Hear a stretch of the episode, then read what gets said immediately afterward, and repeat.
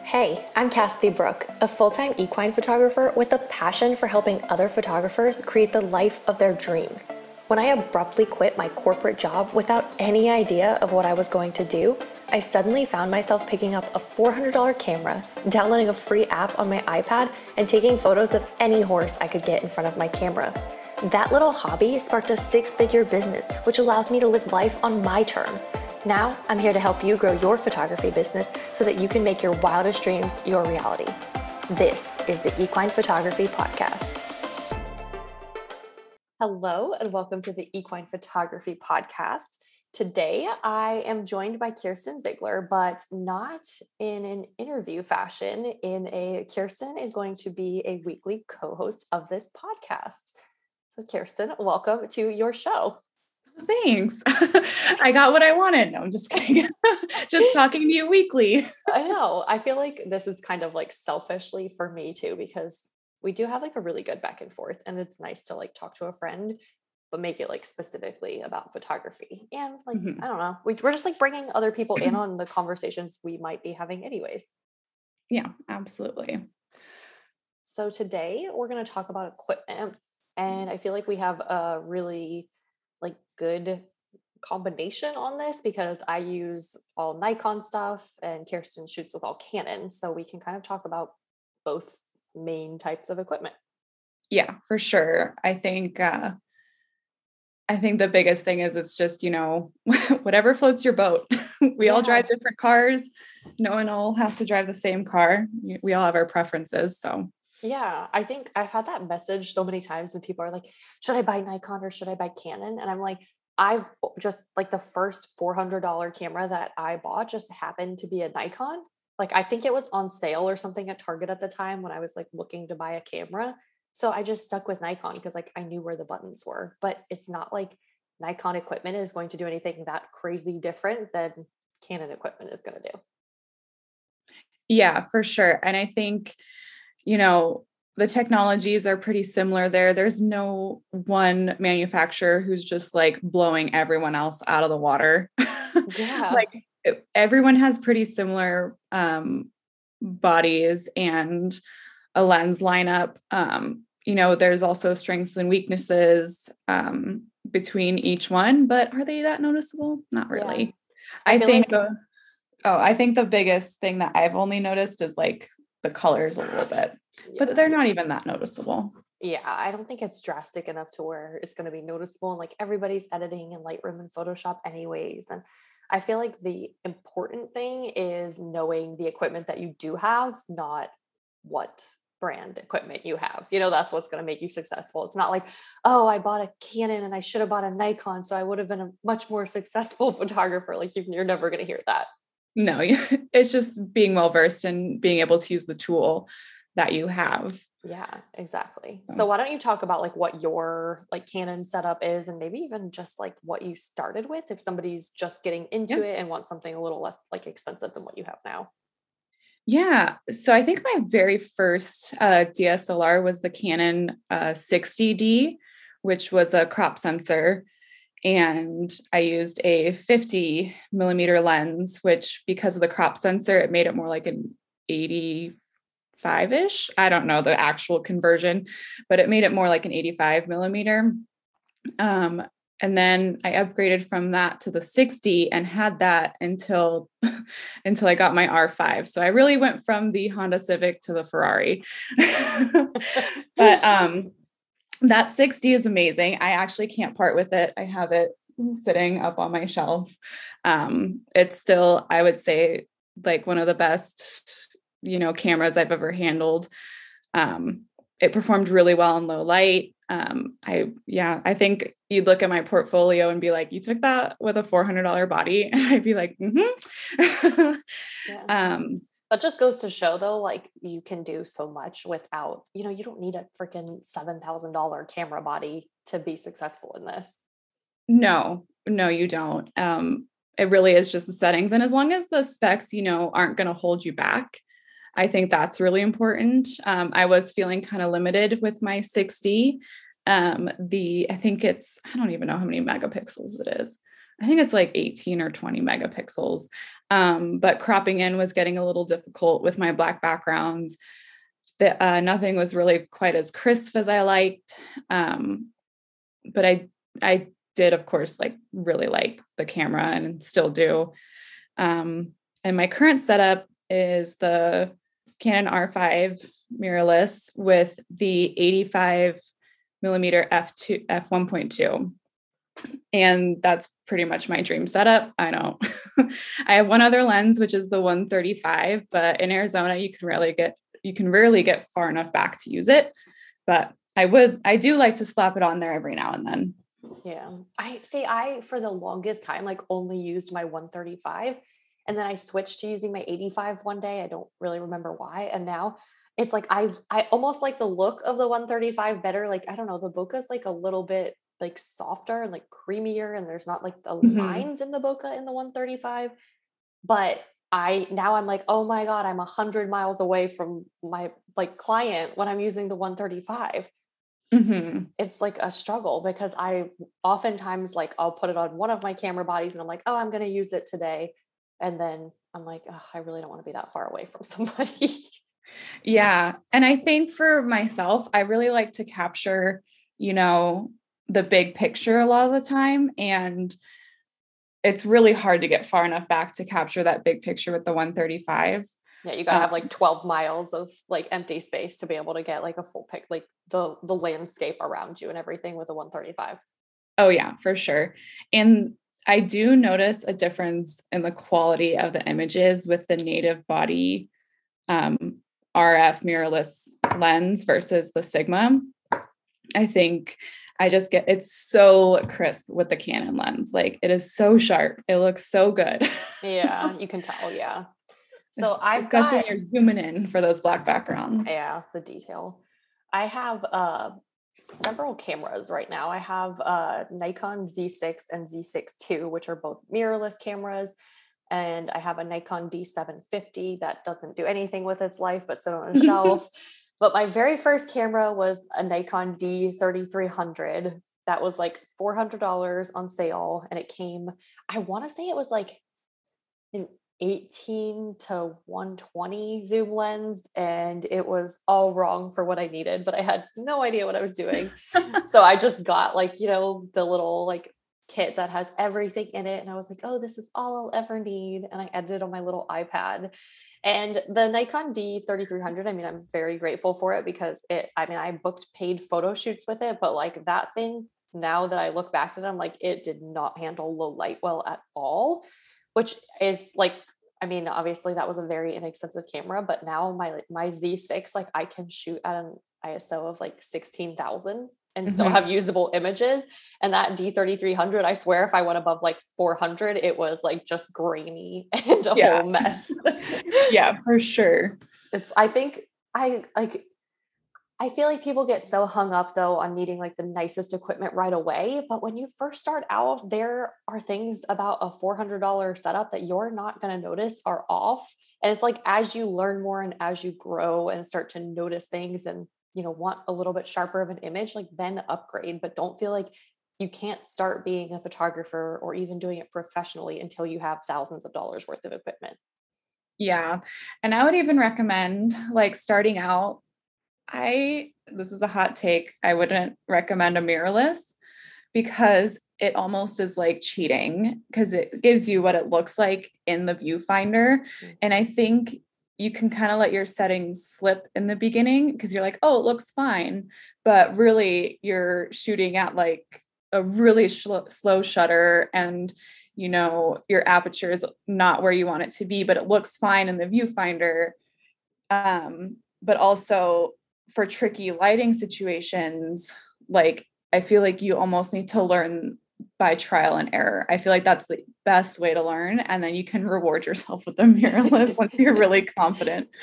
yeah, I, I'm with you. And I also don't like, I mean, if you just have like, you know, whatever, no budget and just the disposable income yeah. to spend whatever I mean, you want on a camera, yeah, like you'll buy every camera, buy a, a $10,000 setup and a $40,000 lens, like, and go out and, you know, whatever, go on an African safari and shoot stuff that's like 12 miles away But I mean, I think, you know, starting with something that's kind of basic and it has it's like relatively low risk, you know, like starting with mm-hmm. a $400 camera when you're going to a barn to be around horses, like have the less expensive camera that you can make the mistakes with and like you know don't just jump right into a several thousand dollar setup unless it's just absolutely nothing to you but don't go and like take out debt to buy the nicer camera when you're first starting out you don't need to learn how to drive in a Ferrari. And you shouldn't like how learn how to drive in a Ferrari. Like it makes your life harder, you know? Yeah, nope yeah, there's no point in having a Ferrari that you're just going to drive in automatic anyways, right? Like you should know like the ins and outs of your Honda Civic before you jump to the Ferrari. Your manual Honda Civic, yeah. Yeah, yeah, exactly. So I have uh 70 to 200 an 85, a 135 and another random zoom like a 20 I think maybe a 24 to 120 or something like that that came with my Nikon D750. I I always say like the lens that I use the most now is the 85 millimeter. They're the Sigma. I mean, the 85 and the 135 are both the Sigma, which I really like. I have the converter for my mirrorless camera, so I can keep the same lenses I use with the D750. But That's like, I am with my Sigma too. Yeah, the adapter. Yeah, I use my 85 millimeter the most. I only use my 70 to 200 for shooting shows. But I always tell like new photographers if I had to pick just one lens to buy, like if I couldn't have any lens that I wanted, I would choose a 70 to 200 because it is like the most versatile. Like yeah. for doing everything I do, I couldn't do it with the 85 millimeter. So even though like, yeah, it's my favorite lens right now, if I had to narrow it down and just pick one, like the 70 to 200, you're going to be able to, you know, shoot at 85 millimeters. You can shoot at 135. You have the like zoom feature so you can shoot action that you're just not like if you can only buy one lens, buying, you know, an 85, unless you're just going to be doing portraits and you don't want to do anything else is maybe an okay idea. But I would, I mean, I would say like the 70 to 200 is the way to go. It's so versatile. Yeah, I would agree with that. I almost bought one yesterday. oh my god, I kind of love that. Um, I know I, I almost bought one yesterday, but I have a very large horse show coming up in two weeks, so I was like, not the right time. Not good timing. I'm gonna go horse show instead. yeah, that's fair. That's fair. Uh, I feel like, you know, the 7200, the aperture on mine is like 2.8, which is pretty much the mm. lowest you're going to find for 70 to yeah. 200. And it's still honestly, when I'm, even though like my 85 goes to 1.4, I can still get really beautiful images with really great bokeh. The 2.8. Yeah. Yeah. Yeah. Yeah. I've shot them. I, I, what I usually do is when I know that I'm going to need it, I'll rent it um, so anytime I'm doing action, like for my job, um, when I'm doing the team roping stuff, I have them rent me the 70 to 200, 2.8, and it's perfect for yeah. that job. Totally. That's actually a really good point too, is renting lenses. Like I still oh, yeah. have rented lenses just before I buy something, I typically will rent it. Like I have a local mm-hmm. camera store to me that I it's like five minutes from my house. I can go in and pick a lens up and it's like depending on what lens, it's between like 100, 150 to rent for the whole week. And mm-hmm. it's really convenient, a great way to test it out and to not have to have 15 different lenses in my bag. Yeah, I think that's a really good point too, because that's what I do for weddings. So, yeah, my 85 and my R5 are like married.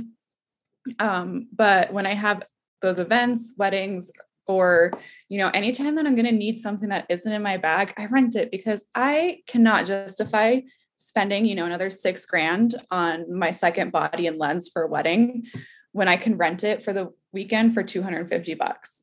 Like yeah. kind of a no-brainer. Oh for sure. Like so. i i used to think like i almost used to be this is so stupid and i kind of can't believe i'm admitting it but I used to be like embarrassed to rent a lens because it was like, oh, I don't just own my own lens. You know, like I had this, like, I don't know, that's such like a stupid thought. And like I still, I've been doing this for like five years and I still rent lenses. Like I have a 70 to 200. And a couple weeks ago, I decided to rent the actual like Nikon Z 70 to 200. So I didn't have to use the converter because I was like, you know what? I want to see like, is it faster? Is it going to get better images for my clients when I'm at horse shows and doing action stuff? So I had literally left the 70 to 200 that I own in my bag and rented one because like that's just it's a really smart financial move. Yeah. I think it's a good way to test um, kind of what your style and your vibe is. Like we're kind of saying that we're in love with our 85s, but you might be like the 7200 is never coming off of my camera body because I am obsessed with it. Yeah. and you always shoot at 200 and like you love it. Totally. I think that it's just kind of, you know, whatever floats your boat. Yeah. And I feel like it is very like area dependent too, because like you said, like you don't have the room to do that. Most of the places in North Carolina that I go, I have so much room and I can, you know, be really far away. But then going down to like Wellington, like oftentimes you have like a, you know, very small area that you're shooting in and a 135 would simply not work. Yeah. So I think knowing your area and like where you're going to be shooting is a really important factor in purchasing the lens. For sure. And I think um, a lot of these kit lenses, they're more of a wide angle, mm-hmm. which I always think is it is a good one to have in your bag if you're, you know, doing a lot of families and stuff like that. Um, but if that's all you have, I'd probably invest in something a little bit longer because it does distort the horses, but it can be fun. I have played with a 24 to or 28 to 70 with horses before. It just looks really editorial and it's kind of fun. Yeah. Yeah. It's definitely a different vibe, you know, but it, again, that could just be your vibe and like what That's makes true. you unique. Like just because, yeah. you know, most equine photographers right now are shooting with the Sigma 85 or a 70 to 200 like that doesn't mean that's what you have to do but you know being aware of things like lens distortion and being aware of the space around you is important but like there mm-hmm. are really like photography is art you know like yeah there's no rules. If you're just starting out and you want to like kind of go by the book and follow the rules i would probably say buy an 85 millimeter and or a 70 to 200 to just like that's a great starting place but yeah. have fun rent other lenses see what style like works for you and your vibe. Mm-hmm. absolutely. I agree. Thousand percent. anything else like equipment wise like i'm thinking like having lots of batteries mm-hmm. i mean honestly like i have like five batteries and even when i shoot all day long at a show like i go through like two or three that is one downside i'll say to I don't know if your mirrorless is like that, but mine burns through a battery much quicker than my DSLR did. Yeah, my R5 burns through them pretty quick. Um, I also, when I rent the R6, it doesn't do it as quick because I, I double fist for weddings. Mm-hmm. Um, but I'm also sharing the load between them. And I don't think I've ever had to swap out a battery on either of them at a wedding. Yeah. Yeah. So I think, you know, like you might think like, oh, I need to have like 15 batteries, but honestly, probably like if you have one camera, you probably need two or three batteries. If you have two cameras, maybe four. Yeah. Having lots of SD or XQD cards for your camera. Um, yep.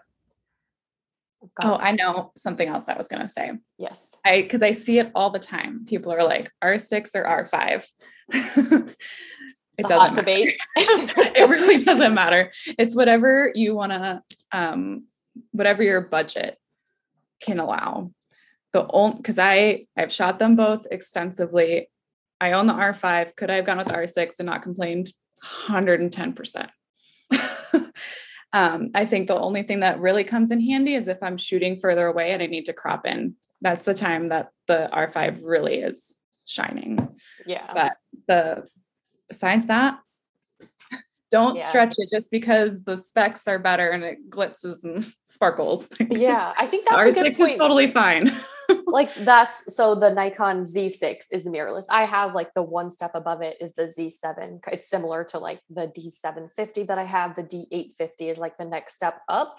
But when you look at the specs of things, like you kind of need to look into what you need it for. Because I was going to go with the Z7 just because I'm like, oh, that's the more expensive, fancier one but it was actually a little bit slower like the specs on it it shoots a little bit slower and for action stuff which i do a decent amount of i wanted to go mm-hmm. with faster so even yeah. though it had like more megapixels and maybe the screen was a half a centimeter larger i went with the z6 II instead of the z7 because i'm like well that's honestly something that's super important to me is that it shoots as fast as it can so Mm-hmm. you know don't just go with the expensive one because you think like that's going to be a game changer for you yeah no it's not.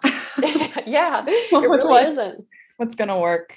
Yeah. Some of my favorite uh like black backgrounds when I first started, like I, I had my D3300 for a little while, which was like really crappy, but some of my favorite like first black background pictures were with that D3300. Like you can create great work with any camera. Yeah, absolutely. And um I was just gonna say one more thing with the R5 versus R6 battle. I can send anyone a gallery from a wedding and you won't be able to tell the difference.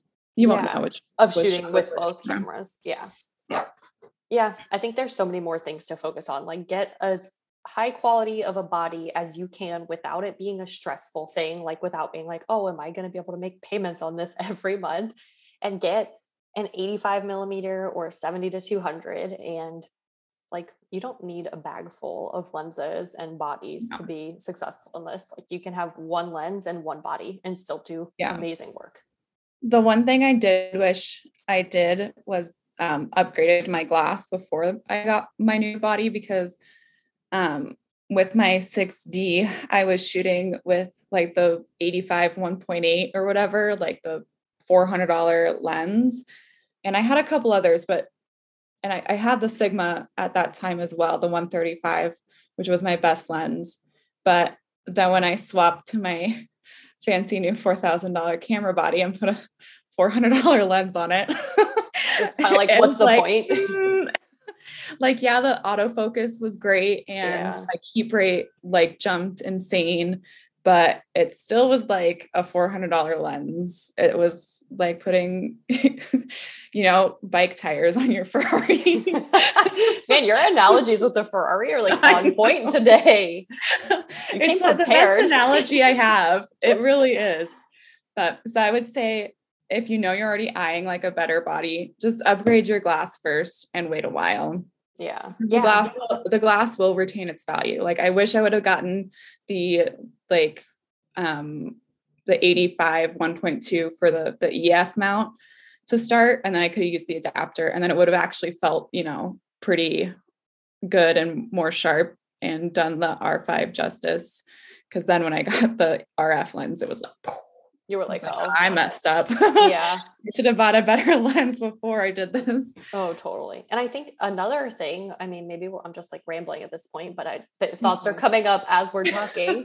And like This is what I happens when we don't plan. we're just like shooting from the hip.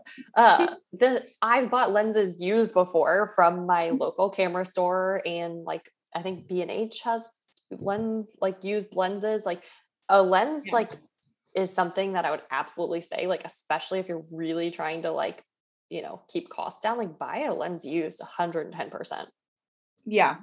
They, especially if you can get them from a certified retailer, because they Yeah. look them over and it's better than buying them like off Craigslist. Oh yeah, for sure. Yeah, I've bought from my local camera store and they they even have like a 30 day return period and I can save like hundreds of dollars on a lens and it's you know, a lens isn't really something like as long as it's been kept nice and does not have like scratches all over it, like nobody's Yeah. going to know if you bought the lens from, you know, new in the box or if you purchased it used. So like save the money, buy the used lens.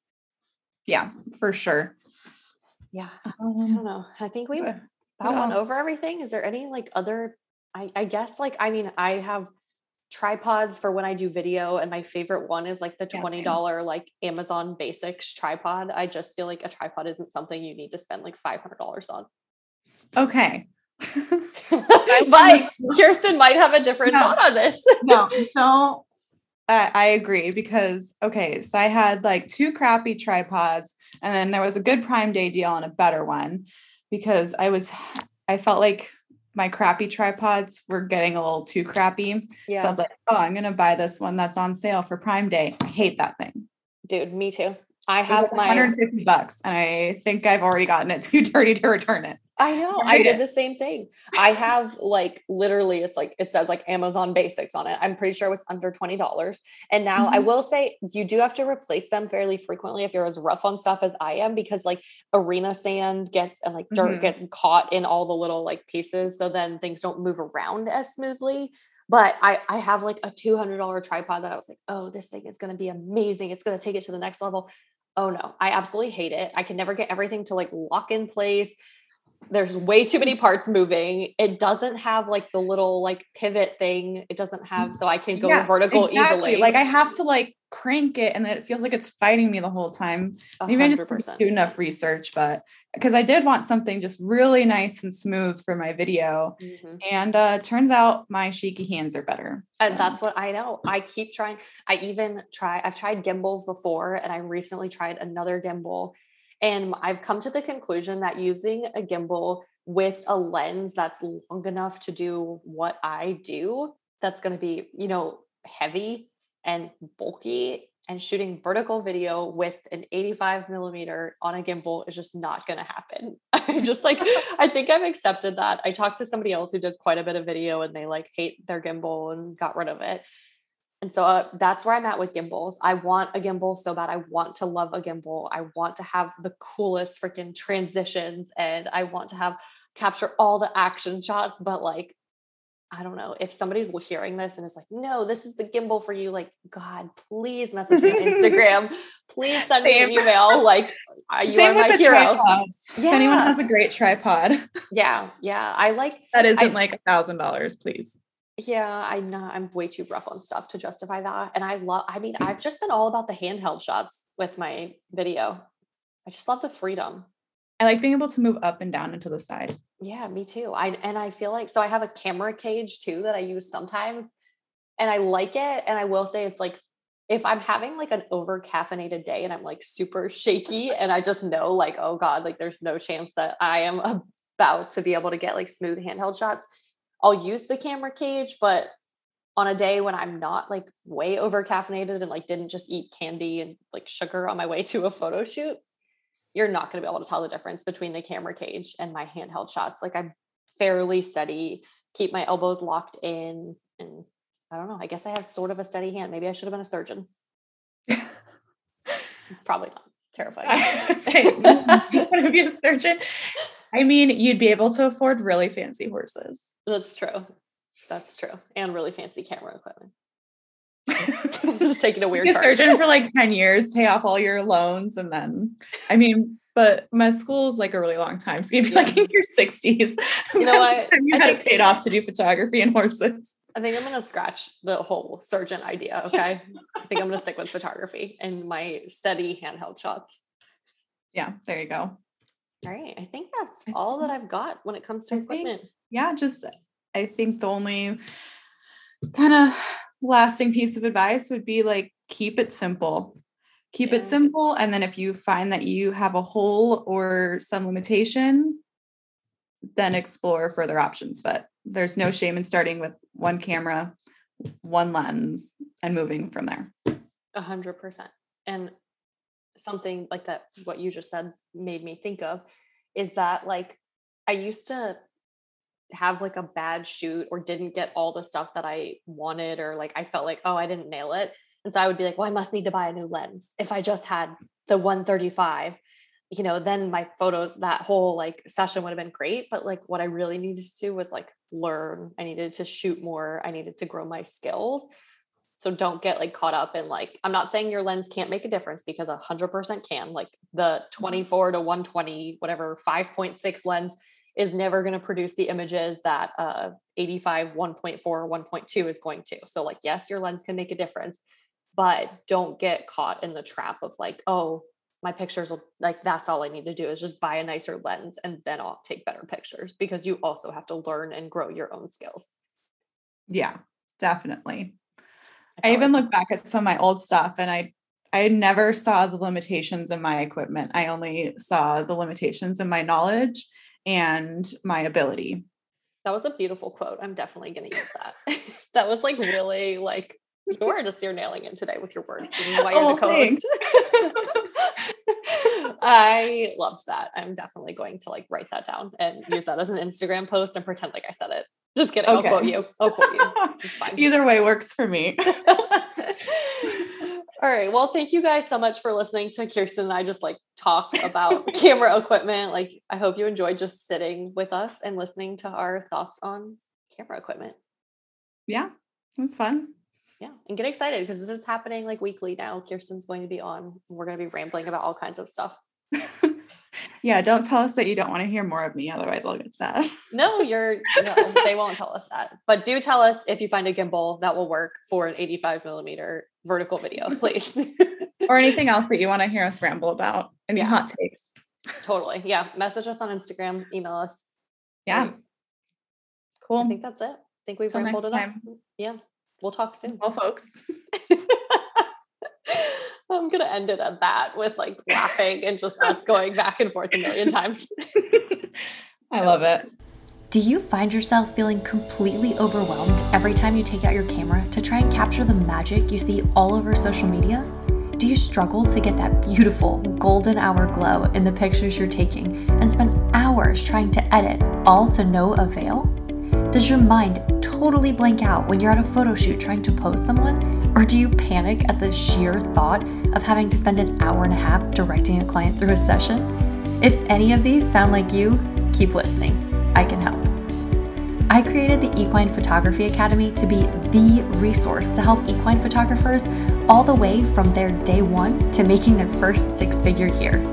Equine Photography Masterclass is here to give you the kind of rock solid foundation in equine photography that will have you charging for your very first shoot or increasing your current prices so you can finally start making the money you want in your photography business. The doors are opening for the first time in a long time to the Equine Photography Masterclass on August 15th, but will close back up on the 19th there is an exciting new live coaching program with industry experts who are ready to teach you the skills you need to make it all the way to the top. Don't want to miss out on this transformative masterclass? Go to theequinephotographyacademy.com to add your name on the waitlist. I can't wait to see you inside making all your dreams a reality.